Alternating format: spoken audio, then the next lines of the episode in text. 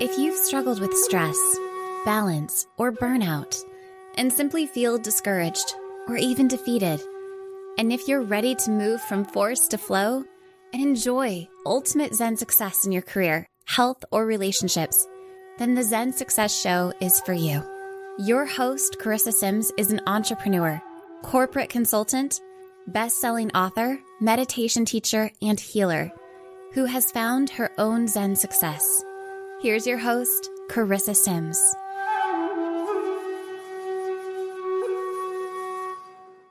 Welcome to this week's episode of Zen Success. Today, I have the pleasure of speaking with Sonja Wasden. Sonja is a suicide survivor with over 30 years of lived experience with mental health challenges. She is one of today's most insightful and inspirational speakers on mental health. Her award winning and best selling book, An Impossible Life, which details her struggles with mental illness, was featured on CBS This Morning. And Dr. Tara Narula, the correspondent, said that Sonja's story was the most sacred and special she's ever done. So she Sonja is a devoted mental health advocate. Her health advocacy work includes drug addiction, recovery programs, homeless shelters, firefighters, police officers, veterans, women's prisons, and others. Oprah Winfrey graciously participated virtually in one of Sonja's mental health book clubs. That's incredible. Thank Sonja you. has traveled the country speaking with Fortune 500 companies, non for profit organization, government officials, and has written many publications on mental health. And she is a member of the Newsweek Expert Forum. Welcome, Sonja. Thank you. Thank you for having me. Yes, it's great to have you here. So, what does it mean to be a suicide survivor? It means that I've attempted suicide and mm-hmm. obviously I did not die. Mm. And so, mm. yes, I'm a suicide survivor. That's that's amazing. So tell me about the time that your husband and father admitted you to the psychiatric hospital. What was that like for you? Do you have a memory of that? Yeah. Um so I had been um hiding my mental health challenges for over 20 years because of the stigmas. I thought I was weak. There was something wrong with me. Mm. How have, how did you hide that? How, how, could you hide that? I mean, that well, you know, I, amazing. I mean, feat. you say you're hiding it, but yet there's signs, right? Yeah, there's things that so, slip out and you don't realize. Yeah, yeah, yeah. So it's you know hiding it in the I didn't openly talk about it in that um, I was kind of in denial, didn't want to have a mental health challenges, didn't want to have mental illness because it meant that I would have it for the rest of my life because it's bio for me, it's biological. There's environmental mental health challenges and biological mental health challenges. Environmental, you know, it's situational and people can get through those and then maybe not have a lot for a period of time. Where mine's biological, it's a battle every day for the rest of my life. And um but I hid it in not talking about it openly. People asked, Oh, I'm doing wonderful. But yet I hadn't showered for weeks. I was wearing dirt with the same clothes. So, I mean, I, you know, people could see, okay, you know, there's something going on there. I just think a lot of people didn't know exactly what. Yeah, they couldn't pinpoint it. Mm-mm. And was it was it your husband or was it your kids? Were your kids say anything? Like how old were your kids at the time? Um, they were, I think my daughter was like 16, my son 14, my other son, I think nine around mm-hmm. there. Mm-hmm. It was in 2007. Yeah. When, yeah, my so husband they, and father involuntarily committed me. And, and they might have been aware of your challenges. I mean, because they're older. Oh, my children definitely knew. I mean, mm-hmm. within the home, right? Mm-hmm. Like behind closed doors, a mm-hmm. lot of mm-hmm. people don't see a lot of things. I mean, I appeared or thought I appeared to be living the ideal life, married to the hospital CEO. I attended charity events, oh. you know, but I had a beautiful home, three good kids, but behind closed doors, like I said, right, my life held darker storylines. And clearly, you know, that I was not hiding that from my children. My marriage was hanging on by a thread. Um, I was tipping the scales at 250 pounds from emotional eating. I had spent Oh my god, 100 you yeah. look Mhm. at look at her now. I mean, you are Yeah. stunning. Thank That you. is amazing. yeah. To come from that, I mean, I'm not only talking about the mental health. I mean, because you're you're glowing from the inside Yeah. out. It's it's Yeah. not just that oh yeah you lost the weight you look amazing but mm. but i can tell that you are grounded you are in your truth and standing in your power and it's just so amazing to see that Thank you. Thank you. Yeah. I loved what you said by looking at me because in my book, on the cover is an actual photo of me in a manic um, depressive episode. And I didn't know my daughter was taking it. I would lay in bed days and days and days and just stare out the window. And she snapped a picture of me when um, she was 16 and she captured my eyes, and you can see the pain in there. So I do think Yes. You know the window to our souls is our eyes and if people really look at each other i think we can often see a lot more that that's there right Mm, that's so true. And I was just thinking about this because I, I know I have a friend who is going through a little bit of depression. I don't think she's suicidal yet, but who knows? She could be hiding it.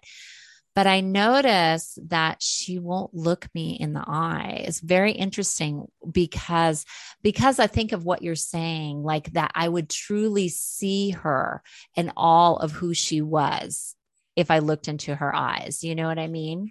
and you know i would challenge you or anyone one Mhm. thing that i have learned through therapy and my kids and my husband we do this for each other we do take the time to like look each other and each other's in the eyes and just say the words i see you and i can guarantee when i've done that to close friends who are struggling i look them i stop them i say wait and i take them by the shoulders and i look them in the eyes and i said i see you i see you Yes. and they just break down crying. And I think we all want to be seen, even if we're hiding. Mhm. We want to be seen and heard and understood. Yeah. And um, yeah, I think we sometimes get very busy or people are hiding the Mhm. chaos in the world that we Yeah. don't take that moment to really look each other in the eyes and say, I see you. It- It's really true because we think, oh, we don't want to bother someone. We don't want to go deep into their life and, and really connect with them that deeply. But I want to go back to what you said about being seen, heard, and understood because it's so interesting. My friend um, wrote this book called The Art of Alignment, and she has this acronym called SHUVA that I think you would love Yeah. seen, heard, understood. And um, I forget the rest of this moment. Yeah, that's okay. That's so funny. But anyway, I just I really resonate with what you're what Mhm. you're saying. So um, I mean, and I just want to go back to that time that your husband and father admitted you because that takes an incredible amount of bravery, I feel like, on your husband's part Wow. to to see that you were really inside there and that you just needed a little bit of help. Yeah, you know, it's funny. A lot of people say to me, Well, how do I help people? And this is the thing you got to Mhm. understand. We're all on our own personal journey. And so someone might be, you know, we have to respect each other. I always say, don't try to be each other's therapist, but you can see, like we said, look in each other's eyes and see their pain and say, I see you and love and care. And sometimes people are not willing to get help and they're not at that point where they're ready. But if somebody gets in crisis, then that's the point you've got to step in. Okay. And yes, you know, there is some area when people are struggling that you still have to show some respect and it's a little nuanced. You know, you want to let them know I'm here for you. You know, if you are struggling so much that you can't get help yourself, I'll do research. I'll drive you to the doctors. Because a lot of times people also say, get help. You need help. Maybe they're so down and out, they don't even have the energy to make that phone call to drive themselves to the doctor. Mm-hmm. So I always encourage people to say, Hey, I see you're struggling. If you need me to make a phone call or drive you to the doctors or help you in any way, I'm here. And so I think that's number step one. Number mm. step two, if you see someone in crisis, that you have to kind of do what my husband and father did. I was suicidal. And I thought I had disillusioned myself where I thought everybody was suicidal. Everybody wanted to die. Life was hell. And so when I went to the ER and the crisis worker interviewed me, she says, Well, how often do you think about taking your life? And I was like, Oh, just as often as you, you know, just off as the average person. Mm. I had just gotten to that point where I just thought, it's normal. Everybody wants to do it. But I did not want help. I did not want to admit I had a mental health challenge because I felt like that would be stilling my hope that if I had mental illness, that there was no hope for me to have a life worth living. So by admitting that, I thought they'd be taking my hope. They would be taking my chance at having a life. And so I fought it. And yes, two security guards escorted me out, and I got in back of a van with bars, and they put me behind. And they out of your know, home, out of your home. out of the ER. I was in the ER. The oh. guy came back with two security guards and okay. said, I said, I won't go to the psych ward. I refuse. But oh. they had oh. PEC'd me. A doctor had PEC'd me. So I had to go. What does that mean? It's a, a physician evaluation certificate. Okay. So they have the power now to hospitalize you against your will. And because I was a danger to myself. And so the two security guards came. He says, You can go out of here peacefully or they're going to carry you out. And so I said, Okay, I'm going to go out with my dignity. And I went down that ER hallway with two security guards on either side of me into the psych ward. Yep. Wow. Yeah. That's that's so amazing. So what was the process? Did they diagnose you at that time? And um, what kind of therapy and medication helped you? So, you know, like I said, we're all on our own personal journey. I wish I could say that I would have been more a compliant, accepting person, but I was not. I was a fighter. And, yeah. um, you know, they diagnosed me as bipolar, obsessive compulsive, and anxiety disorder. Oh. And I and I fought that diagnosis, but I did three separate diagnoses. Yes. Mm-hmm. Yes. I have severe mental health challenges. Yes. Mm-hmm. And um, so I fought it, but they put me on medicine there, um, antipsychotics, and they did start to kick in and help. And I did, after I was released, I entered um, an outpatient program. So um, I did that.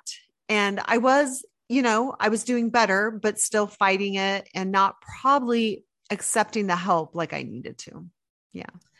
Yeah. And then what was happening? Did you ask your husband later what happened at home? Was your daughter, were your kids kind of like kicking into high gear and taking care of themselves? Was mm-hmm. there a, a nanny or did your husband step in? All of it. Okay. Yeah, you mentioned it's all of it. And um, you know, I um yeah, it was all of it. And in my book, An Impossible Life, I shared the unvarnished truth of that journey. You get to get in a car with me. It's like it's like you get in a car with me and you get to see what it's like how a person who has a mental illness thinks and sees the world and how that process went from me being here to getting to the other side of hope. But yeah, I would be in a manic episode and I spent like one time over $150,000 on credit cards in three months on worthless items. I wish I could tell you I bought a car or a washer and dryer. I did not. But yeah, so it's, you know, very episodic and um, mental illness is real. It, it's, it's a real illness. Mm. That, yeah, absolutely and and sometimes with um, the manic it can be um, how do i say it not necessarily socially acceptable but sometimes people who are not to generalize but are manic might be more productive or they might oh, be yeah. super creative oh yeah lady yeah. Yeah. cleaning the house or Oh You know yeah. No, that's yeah, that's part of it. And one thing that you pointed out that I like, people with mental illness do have there is some positive trace Yeah. to that. I'm extremely creative even now even though my mental illness hasn't changed from 30 years ago to today. All that's managed is my capacity to handle it, my skill set through therapy, the medication, my support team, my medical team. I always tell people they need medicine, they need therapy, they need a support team, they need to get skills, and they can have a life worth living. And then there is, even though it's super difficult still, I'm not going to lie to you and say, oh, it's all magically Yeah. gone. No, it's it's difficult. But there are some pluses. I am very creative. I am very Mm. driven. I am very um lots of energy but just don't want to go into the manic where i start if somebody you know where i think i'm going to win the lottery like you know stuff like that Yeah, yeah. Yeah, that's interesting. I also read a, another book called An Unquiet Mind. yeah Did you read that one? Uh-huh, I yeah, did. th- I thought that was interesting, talking about some of the positive sides, and yeah that like a lot of people in that are psychologists also have mental illness. Yeah oh well there's so many people that have mental illness not just Yeah, yeah. psychologists i mean Yeah. just across it's like one in four will experience Oh, uh, wow. mental illness at some point in their life and especially now since since after covid the economy um just the environment that we're dealing with right Mhm. now mental health struggles and challenges are just on the rise. And even though it might be environmental and not like a biological illness their symptoms are just the same a lot of them the same as mine. I can talk to people who have mental health challenges. That's maybe not a biological one but environmental situational and we can understand each other. Yeah. so um, there's a lot of people going through a lot of mental health um, struggles right now Mm, yeah. So, so going back to your therapy, because you said you were resistant to medication and therapy at first, how long did it take you to acquiesce and realize that this might be beneficial for you? Well, after my suicide attempt, that was only six years ago, I want to point out in 2015, um, I've done a whole turnaround. Um, my husband was like, I can't do this anymore. We're going to separate, possibly get a divorce. My son was 16 at the time. My two older kids were in college.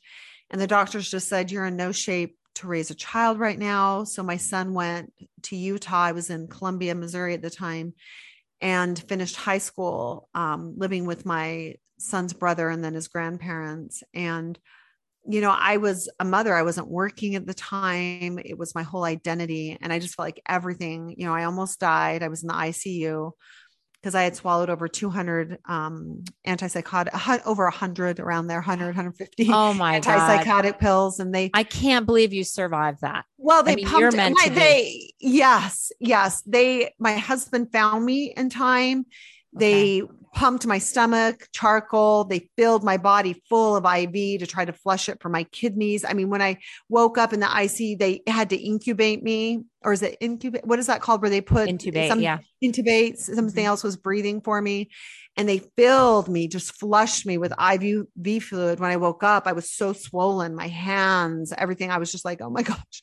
But they said they, you know, were trying to protect my organs. Um, but yeah, I'm I'm a miracle. It, you know, it's um it's a miracle. But um anyway, I was losing everything I had. And I went into an outpatient program um, and then started a dialectical behavior therapy program. And it, you know, I, I dug in deep. I fought for my family. I fought for my marriage. I'm happily married 30 years. I saved it. Oh my God. yeah. Yeah. So there's hope. by your hope. side. Oh Yeah. my God. Yeah, there's That- hope. that So is- I dug in deep and I accepted this and I thought, okay, I'm going to have a life worth living. I'm, I'm done. I, you know, after 20, what, four years or something, I Mm. was like, I'm done. I'm going to do something good with this. Oh, my father died from suicide. And um, I just was like, I'm going to do something good with this. I'm going to turn this ship around. And it was hard work, but I did it. Mhm. That's amazing. And, you know, the unfortunate thing is when a family member that's close to you commits suicide.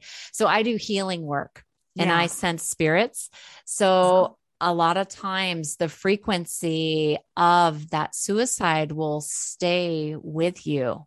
Yeah. And so sometimes it's not the person's fault. It's just that frequency of what happened to your father is like within you. And it's so hard. Like it's a million times harder for someone with a family member who has committed suicide to like not do it. I would say, in my opinion. So it's like to overcome that is just truly remarkable. I mean, that's amazing. So, what was the, the therapy that you said worked for you? Yeah. I never. Dialectical behavior therapy. what it's is kind that? of a sister. Marsha Linehan developed it. I don't know how old she is now, maybe 80. I got to write her a letter still. I've been meaning to contact her. and Thank you for Oh. changing my life. Um, yeah, it was I've never heard of that. Yeah, so it was therapy originally done for borderline personality disorders, but it's come to work for people with anxiety, bipolar. I mean, all these are labels anyway. So really it's like, you know, when you're struggling, um, how do you get a skill set to manage mental health challenges, relationship challenges, anger, addiction, you know, these things. And she really developed a beautiful scientifically based therapy. And those skills i wouldn't have the life i have today without skills. But medicine is key you know even with the side effects. Um medicine the skills the therapy i'm still in therapy um you know my doctors i'm so grateful to them um, i'm grateful to drug companies who continue to research and provide antipsychotics for people like me to try to Mhm. improve my life um so yeah it's it's a it's a it, it's a team effort Yeah, it's but- a combination. I yeah but. It's not- i i highly because I recommend am up- implying that it was about the therapy. Oh, it's Yeah. just this one therapy. But I had, had never heard of that therapy. So I was just curious of what it entails. so um i did a year long program Mhm. um and there's a waiting list to get in i will say Oh, that yes they're very hard to get into okay. so um because it's not that many practitioners. Is that why? um they have programs in i think almost every state it's just it's very effective it's Oh, popular okay. yeah Okay. So um it's a year long program. You go to classes, you have a therapist that you can call 24/7. They'll call you back within 5 minutes because when you're in the crisis is when they help you use the skills. So you have the crisis and you meet with a therapist a week later, the crisis is past. You need to learn in that crisis how to use skills. So they help you use skills. Then you do have a therapy appointment once a week um, with them as well. And you do homework. They have modules. There's emotion regulation, interpersonal um, relationship skills, distress tolerance skills Mm, and you do these modules and you do them not just once but you repeat them to Yeah. really help you dig in deep but you know you have a workbook you have homework you have classes um, mm, i actually did the program for three times for three years mm. so most people do it once and they do it for a year. And then if they like i had some people in the program with me that had done it five years ago and they were coming back because they needed to refresh. But um it's an amazing program. And i'm not in it anymore but i still see a dialectical behavior therapist um, who's trained. So i continue to see people um, my therapists that have dbt training. So i can always stay up on that mindset those skills um, that can help me you know use dbt language to help me um, when i run into a little bit of a you know glitch Yeah, that's amazing because I feel like that therapy is really empowering you to live your best life. I mean, it's giving you the tools, like you said, the skills. So, so that's great. Can, can you provide um, help and hope for others that might be struggling with mental illness? Yes. So, what I would say is a lot of time mental health challenges, you feel hopeless. the people who are supporting you. If you are out there supporting someone, you feel helpless. And what I want to let you know is don't give up on them. For those supporting them, do not give up on them. I mean, what if my family, doctors, would have given up on me? It took me 20 years. Wow. And look at where I'm at now. It's a, you know, my family are just like, wow. So, what I want to say is don't give up on them. They're on their personal journey. You know, look at me, you know, 20 years.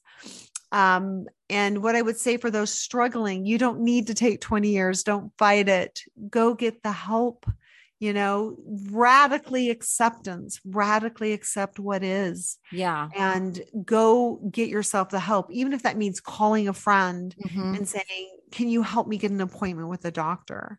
Yeah. Even if that means calling a family member and saying i'm not doing okay. Can i talk with you?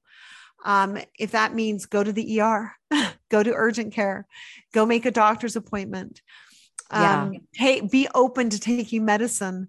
And it's it's not a clear shot. You might have to try several medicines. You might have to have side effects.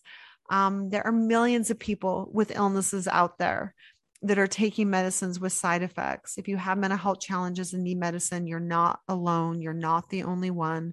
There's many people with many different types of illnesses that are doing medication also. So there's hope if i can do it anyone can do it Yay! That's that's amazing. Um so what about loving yourself? Did you go Mhm. through a process of um or did they teach you the skills to do that again because I mean part of it might have been that feeling of of not loving yourself enough to live? Yeah, you know, I think even now, if I'm honest, I will have moments of struggling, of um, loving myself. I think it's always a work in progress. I don't think it's like one day I love myself and now I love myself forever. I think that it's something that we have to daily show ourselves grace. So, for example, in dialectical behavior therapy, they have a saying, and it's when you know better, you do better. So, what you have to understand is you're doing the best you know how. So, I look at that girl 10 years ago and I go back to that girl and I give her a hug and I say, You were doing Mm. the best you knew how.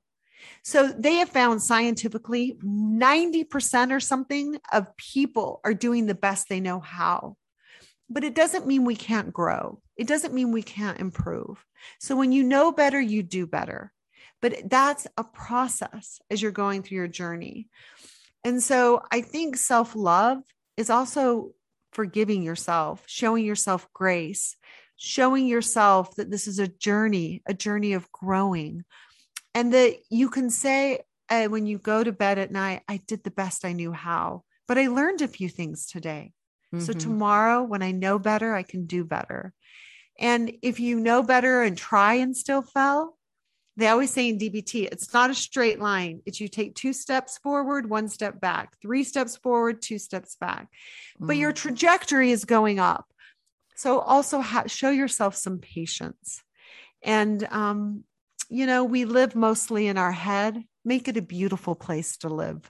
No, that's wonderful. You're so positive. It's it's amazing. Um so I know you do a lot of work with corporations, Mhm. Fortune 500 companies. What is one of the talks? I know you have something on unleashing your full potential. What do you mean by that, and how is that connected by uh, to mental health? Well, it's kind of like your physical health is your physical health and your mental health are equally important. And so what I say is you can't reach your full potential if you're not taking care of your mental health. And that's Mm, just that makes the way- sense. it's just is if you don't take care and i always say when you start having mental health challenges they're little alarm bells right Mhm. your mental health challenges can be some of the most impactful experiences of your life so for example you know when you start having mental health challenges those little alarm bells maybe that's a call to action to get out of an unhealthy relationship to maybe you're a workaholic and you need to practice more self-care maybe you Mhm. need to make a job change maybe you need to learn how to have mental health wellness habits that as you are doing your job, you're safeguarding your mental health so you can stay mentally healthy. And when you stay mentally healthy, you're more productive, you're more resilient, Ah, you're yeah, more creative. Your full potential. yeah, your full potential is when you when your mental health is going well, you're more productive, you're more creative, you're more innovative, you're more um, resilient, you're more able to pick yourself up when you fall down. Because everyone, I mean, the way to success is failure. But when you're really struggling with your mental health and you fall down, it's kind of like you got a backpack of weight on you. It's harder to get up. Where Mm. when you're mentally healthy and you, your backpack, I always say your backpack isn't as full, it's easier to pop back up. So, yeah, to unleash your full potential, you definitely have to have mental health, good mental health and mental wellness practices in your life. Mm. And what's a day in the life of your life? Like, how do you manage your mental health or your well being now? you know it's a lot of things they you know uh, people say oh they're simple and sometimes they think oh they're too simple for me to even do for Ah, example too no simple. really for example a lot of people say so your physical health and mental health is tied right so i just want to mention something about your physical health so many people say okay i'm going to set this goal i'm going to become physically you know really fit i'm going to get so fit and then i'm going to be mentally healthy and it's going to improve my mental health i always say just open your door and go for a walk right you Mhm. don't need to go become buff or run a marathon. Those are great things. And if you have those goals and want to do it, great, do it. But you don't need to run a marathon to improve your mental health. Go out in nature, go on a hike, Mhm. step out your front door, go on a walk. If you want to improve your mental health, do two minutes of meditation. And when I say Mm. meditation, it doesn't have to be meditation of, oh, I have my eyes closed. I have to quiet my mind. Sometimes, maybe for me, because I have mental illness, my mind is always racing. I put in some beautiful music and close my eyes and I take some deep breaths. For me, that helps center me. So my Mhm. meditation might look different from your meditation. And sometimes Yeah. we think, oh, this meditation has to look a certain way.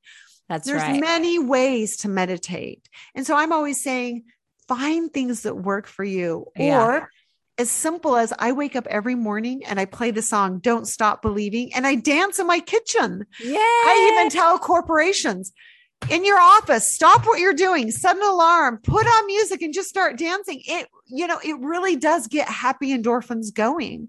And so Mhm. there's simple things that you can do to um, improve your mental health. If you're in work, don't take email 24 7. Don't be answering your email 24 7. Don't be checking your phone 24 7. You got to stop the clock. You know, you've got to rejuvenate. And so yeah, there's a that can be host. really char. That can be Yeah. really challenging for people. Yeah. Yeah. it's addicting. yeah. So, you know, there's many things, but those are some of the things that I do. Oh, I love that. And you know, I have heard that before about the connection between just uh, going outside, walking, and mental health. That if if people would just walk for like 30 minutes out in in nature, that a lot of the mental health issues. I mean, I don't mean to simplify it like and make it seem like it's so easy to get rid of it but there's something incredibly healing about just being outside in the sun, in nature, breathing fresh air. That something, there is a shift that can happen in your body. Okay, what you just said is absolute truth. And I love that you said that. Nature is healing. And what mm-hmm. I, and you know, I even tell people even if you don't have 30 minutes, walk down your street. If you're working at home now with a new work environment, step outside even if it's winter. Go Yeah. step outside and take in that breath. There was a rainstorm recently. And, you know, back then people would just be in the rainstorm in tents and watch that rain. And I said to my husband, let's go sit on our front porch and watch the rain. And we just watched the wind and the rain come against the cement and the street I and our love it. plants. And yes, some of the rain was hitting us. But I think sometimes we protect ourselves from nature when really we're a part of nature. And I think we Ah, need to get out into nature. And you are so right. Nature is very mentally healthy for us and it's very healing.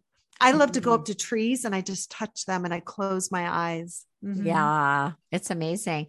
And you know, they might have a message for you too. Yeah. Start tuning in. Yeah. There you go. There you go. Start go. tuning in. They Yeah. usually they're very trees have very simple messages that are Mhm. like very clear and positive like you're amazing you're brilliant it's so interesting um because you look at a tree and they're just so magnificent it's like a miracle in nature and then they will reflect that energy back to you so it's really interesting Yes. Yes. There is Uh. energy in nature that definitely fills our soul. There's a Well, connection. Uh, tell me about your book now we're just getting to your book I, an impossible life Yeah. why did you come up with that title Because I felt like I was living an impossible life. It just felt impossible. And there's many people out there that just feel like life's impossible, that I can't do this. And I want them to know that my life felt impossible. And I want them to watch my impossible journey become possible. And, um, you know, I think a lot of people feel that way. And it, the book is a series. So it's an impossible life showing my journey with my mental health challenges. And then my second book is an impossible wife, right? my marriage. did you See, is my- that released Yeah, yes, it's released. It's where my husband talks about being married to someone with mental health challenges. Then the third book coming out is an impossible childhood about um, my daughter being raised by a bipolar mother. And then the last book is a possible life, and they get to read about how and what I have been doing and how I live with a mental health challenge and be successful.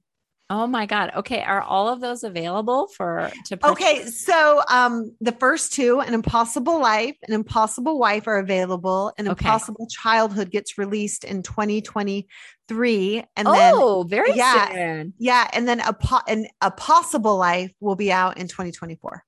Oh my gosh. That's so exciting. Congratulations. Thank you. So, everybody, you're going to have to buy her book, An Impossible Life, and each of the books in the series. And I know you have a co author. So, Mhm. who is she and how did you meet her? She's my daughter. Oh, My daughter is an, a beautiful writer. In fact, an impossible um, life is the Eric Hoffer Grand Prize winner of 2022. Yeah, my daughter's writing is gorgeous. and the process was so healing for our Mm. relationship. But she's a gorgeous writer, just Mm. gorgeous. It's an easy read, it's a quick read, but it's very um a lot of people have written that it's a page turner. It's, I mean, the way she wrote it, it's just boom, boom, boom, boom. Mm. And um, yeah, I've we've had so many positive emails. A psychi- a psychiatric nurse wrote us and said, "I'll never look at my patients the same way." A family member said, "I understand my sister so much better now, who has mental health struggles." yeah. A person with mental health struggles said, "I just handed my family this book and said, this is how I feel." Um, a person who doesn't really understand mental health challenges or knows a lot of people emailed us and said, I now understand mental health, people struggling with mental health so much greater. Another person said, I read it and I feel heard. I don't feel so alone. And, you know, just there's hope. And so that, that's why we did it. And I like to tell people if they do purchase my book to write a message of hope in there and then give it to someone that you know that it could help and then tell them write a message of hope in it and pass it around. This isn't about selling books. This is about helping people. And so i always love to say write a message of hope give it to someone. Tell them write a message of hope pass it on. Write a message of hope. I want all those pages filled around our writing with messages of hope and just keep passing it along Wow, that's incredible. And have you had a lot of success with the book? I know you've been interviewed by CBS this morning and also Oprah went to your book club meeting. That's so exciting. Like how how did all this success happen for you? slowly through Mhm. lots of hard work Yeah. Yes, slowly and lots of hard work.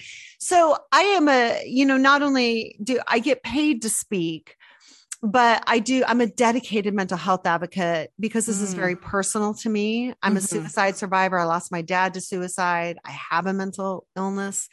So I do a lot of advocacy work. And one of them is I go to women's prisons and I hold mental health book clubs and I speak to them and we talk and we have conversations. I invited Miss Oprah Winfrey to come to one of mine and she attended virtually. Oh my God. That's yeah, so exciting. And so she um it, it was she graciously stayed 2 hours instead of one. She talked to the women, she provided healing words of healing. Her wisdom is tremendous. Um she's, so just- spiritual. She's, She- you- she's amazing. you know, I really want to say this. She really gave, I mean, look at what she's accomplished in her life. yeah. She didn't have a press release about this. She just Right. gave up her time freely. And she really did it not for me. She did it for the women inmates, Oh, yeah. for these women prison.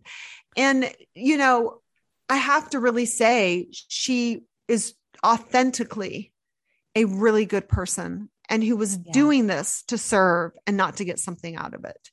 And I was highly impressed by that. She, her intentions was purely for those women inmates and um, her team, pu- professional, kind, really about trying to contribute to society and do something good. And I just, I, I, I just can't even tell you in that room, there was just a presence, a presence of just goodness. And these women, their lives were impacted. And so, you know, I say, oh, Miss Winfrey attended one of my mental health book clubs, but really she was there for the women.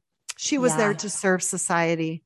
And so this isn't about me. This isn't about my, you know, I mean, it's about the work I do. She was helping my work, but um, it really was about the women inmates. So yes, I, I like to say, oh, look, you know, Miss Winfrey came and helped my advocacy work as a point to people of saying, hey, I was in bed for years doing nothing with my life.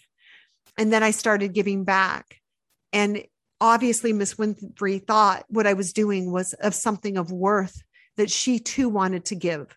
And so I don't say that as, oh, look, this famous person came, but to saying every person has something to contribute. And maybe even Miss Winfrey will come and participate and give back to society with you.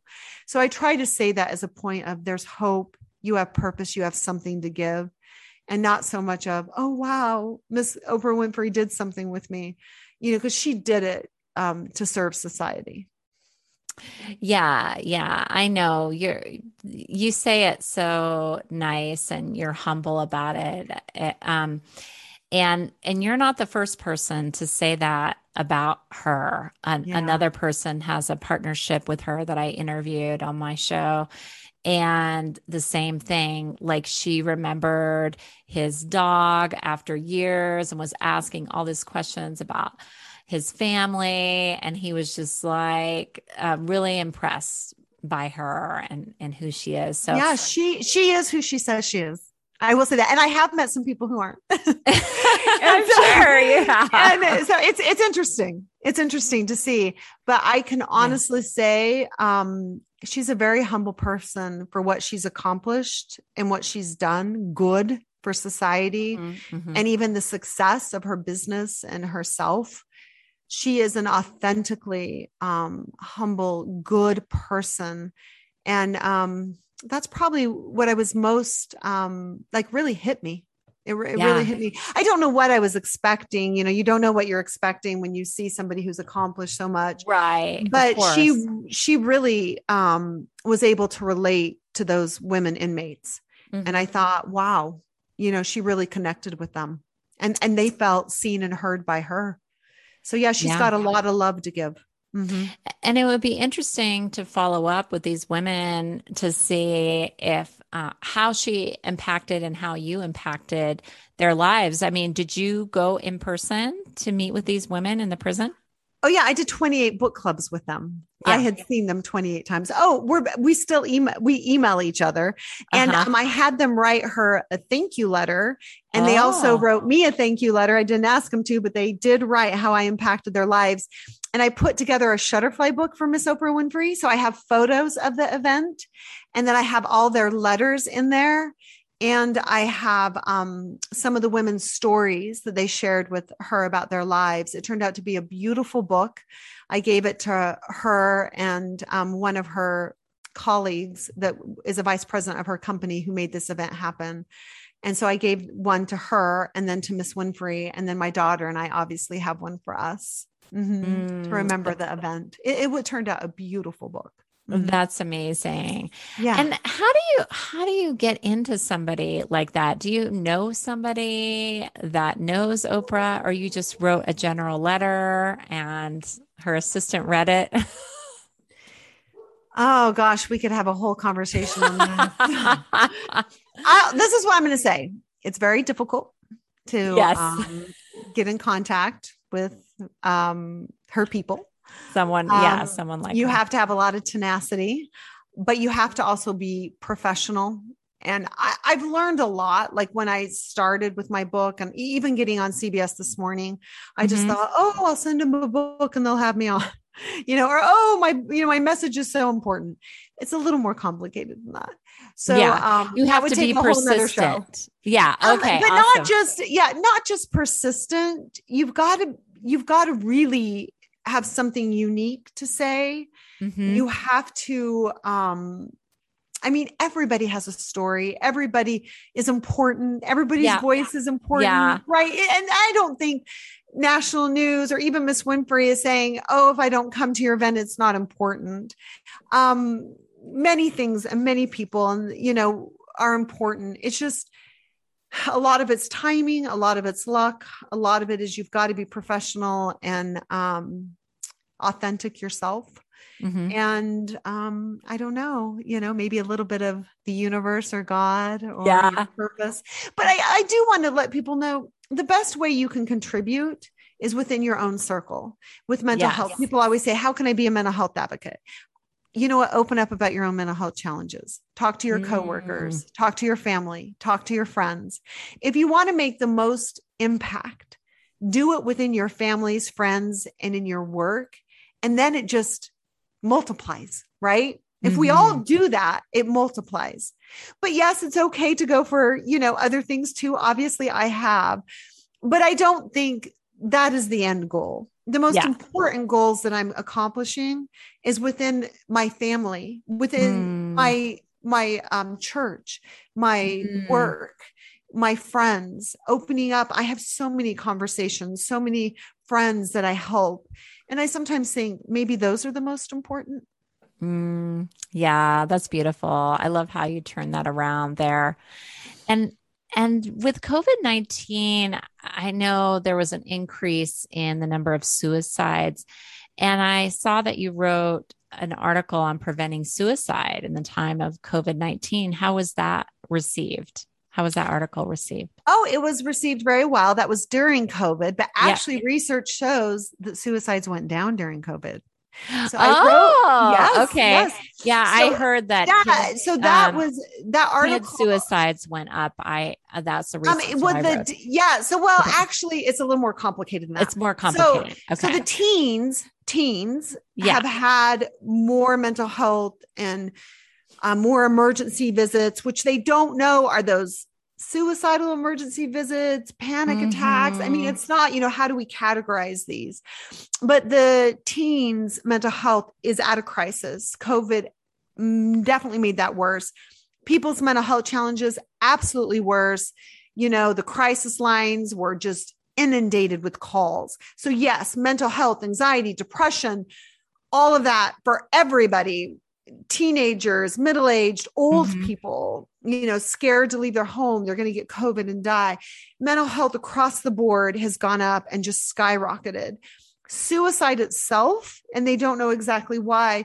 As a whole, it went down. The teenagers and girls and some minorities um, population It went up. So um it's got it. Thanks for that clarification. Yeah, this, the, the statistics, it, it's complicated. Yeah. But nevertheless, one every 40 seconds, a person dies from suicide. Okay. Yeah. So it's, It's still, still problematic. Yes, Yeah. it's still problematic. Um, 22 veterans die of suicide every day. So this is still, you know, it's the second leading cause of death for um, the teenagers. It's the 10th leading cause of death overall. Um, so yeah, it's something we need to pay attention to. Yeah. Well, I think it's so amazing that you wrote that article during COVID and um, we're such a shining light and beacon for for others, you know, um, Yeah. whatever they're going through. So, what is Zen success for you? I love the word Zen. I love that you do a Zen podcast. Yeah. So, Zen success for me is, I think sometimes people think peace, right? They think I Mhm. have to have peace. Well, when they think of peace, they think the absence of stress, right? Where I think, you know, life, part of life is stress. So when I think of Zen, I think of something below peace, almost a contentment that you can Mm. have trials, you can have stress in your life because those are always happening. That just means you're alive. There's joy, there's pain, there's stressful moments, there's peaceful moments. But Zen to me is not, oh, I have this peace. It's something underneath, it's deeper. I have a contentment in my life.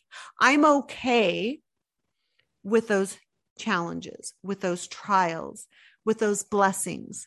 I look at my life as a whole, and there's a deeper commit contentment that I'm content, but I still can reach for more. I'm content with what is today and in the now, still growing. So when I think of Oh, I Zen, love it. I love that it. is what I think of Zen. I, I think I want to be a Zen success life, not reaching for this peaceful thing that just forever stays, but some deeper contentment. Mm, beautifully said. It's been such a pleasure, like connecting with you and hearing Yes. about your book, your series of books, Thank An you. Impossible Life, An Impossible Wife. Yes, Childhood, impossible, yes. impossible, but we end with impossible. Impossible. Impossible. I'll put your website and how to buy your books in the Thank show you. notes and much Zen success on your journey. And much Zen success for you and all your listeners. I love it.